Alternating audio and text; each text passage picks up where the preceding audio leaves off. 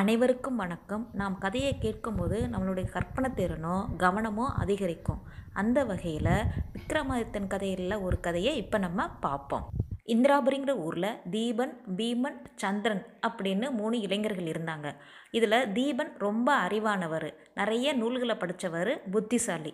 பீமன் ரொம்பவும் பலசாலி, மல்யுத்தத்தில் சிறந்து விளங்குவார். சந்திரன் தண்ணீரில் பல கலைகளை தெரிஞ்சவர், தண்ணீரில் இறங்கி நல்லா சாகசம் பண்ணக்கூடியவர். இந்த ஊரில் ஒரு ஜமீன்தார் இருந்தார். அவருக்கு நிறைய சொத்துக்கள் இருந்துச்சு, நிறைய செல்வம் இருந்துச்சு. ஆனால் அவருக்கு எந்த குழந்தையும் இல்லை. இப்படி இருக்கையில் அந்த ஊருக்கு ஒரு நாள் ஒரு யோகி வந்தார். அவர் என்ன பண்ணார், ஜமீன்தார் வீட்டிற்கு போனார். ஜமீன்தார் அவரை அன்போடு வரவழைச்சு, ஜமீன்தாரும் அவர் மனைவியும் நல்ல உணவு கொடுத்து பரிமாறினாங்க. சாப்பிட்டு முடித்தோடனே அந்த முனிவர் ஜமீன்தாரை பார்த்து, சீக்கிரமே உங்களுக்கு ஒரு பேர குழந்தை கிடைக்கும்னு ஆசீர்வதிச்சார். இதை கேட்டவுடனே ஜமீன்தாரும் அவர் மனைவியும் ஆச்சரியப்பட்டாங்க. எங்களுக்கு குழந்தைகளே கிடையாதே, எங்களுக்கு எப்படி பேர குழந்தைகள் கிடைக்கும்னு ஜமீன்தாரும் அவருடைய மனைவியும் முனிவரை பார்த்து கேட்டாங்க.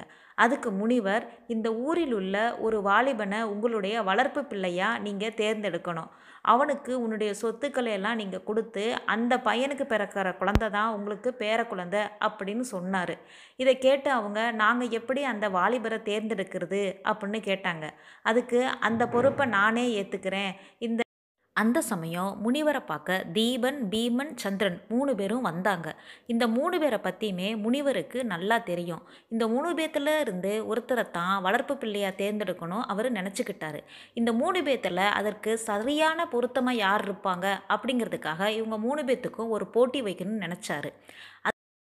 அதற்காக முனிவர் அவங்கள பார்த்து, ஜமீன்தாரோட மனைவிக்கு ரொம்ப நாளாக குழந்தை இல்லாமல் இருக்குது, அதுக்காக நீங்கள் கழுகுமலையில் இருக்கிற அற்புத மரத்துலேருந்து ஒரு பழத்தை கொண்டு வந்து கொடுத்தீங்கன்னா அதை அவங்க சாப்பிட்டா அவங்களுக்கு கர்ப்பந்தரிக்க வாய்ப்பு இருக்குது.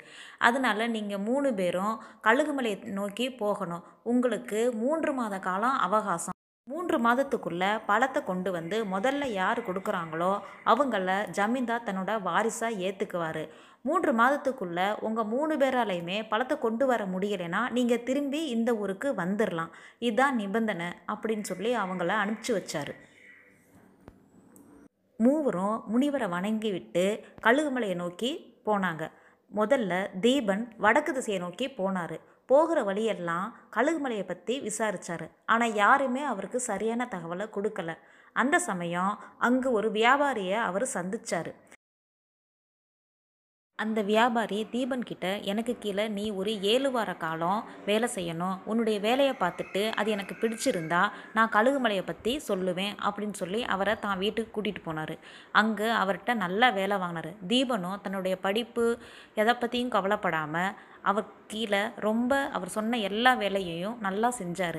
அதை பார்த்துட்டு அந்த வியாபாரி, நீ நல்லா வேலை செய்கிற, ஆனால் உனக்கு எந்த அறிவுமே இல்லை அப்படின்னு சொல்லிட்டு, அறிவில்லாத உன்கிட்ட நான் கழுகுமலையை பற்றி சொல்ல விரும்பலை அப்படின்னு சொல்லிட்டாரு.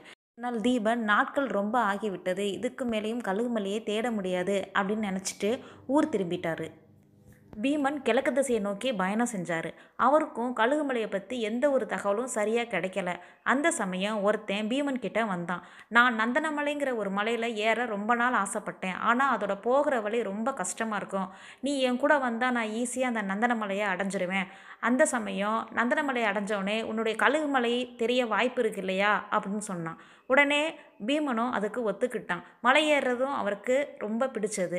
மலையேறும்போது மற்ற விலங்குகிட்டேருந்து எந்த தொந்தரவு வந்தாலும் இவர் பலசாலிங்கிறதுனால அதை எளிதாக முறியடித்தார். ரெண்டு பேரும் அந்த நந்தனமலையை அடைஞ்சாங்க. ஆனாலும் கழுகுமலையை பற்றி எந்த தகவலும் இல்லை.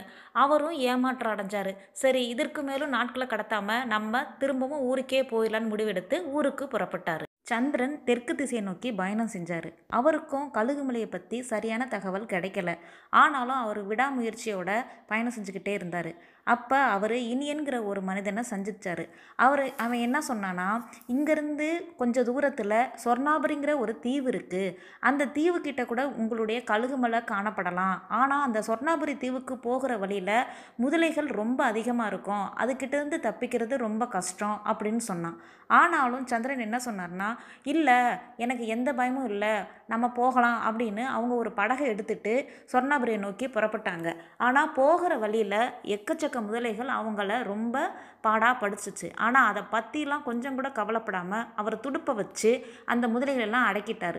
அவங்க சொர்ணாபுரி தீவை அடைஞ்சாங்க.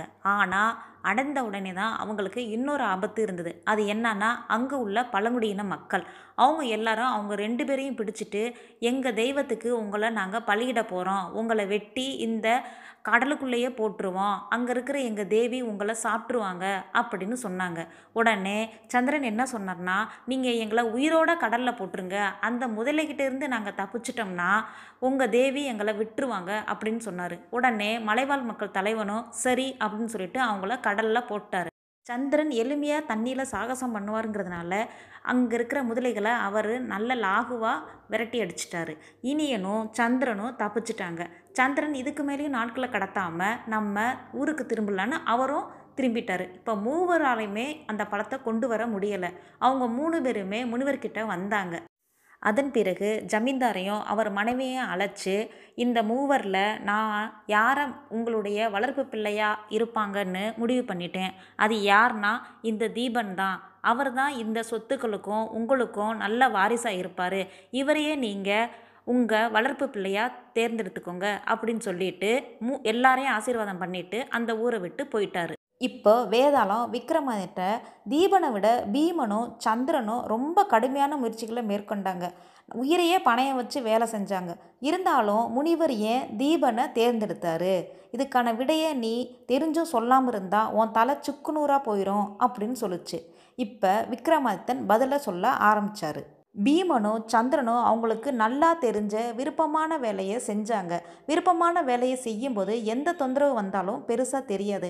ஆனால் தீபன் நல்லா படிச்சிருந்தோம், ரொம்ப அறிவாளியாக இருந்தோம் இருந்தோம் தனக்கு கழுகுமலையை பற்றி தெரியணுங்கிறதுக்காக ஒரு முட்டாளை போல் அந்த வியாபாரி கீழே கடுமையாக வேலை செஞ்சார்.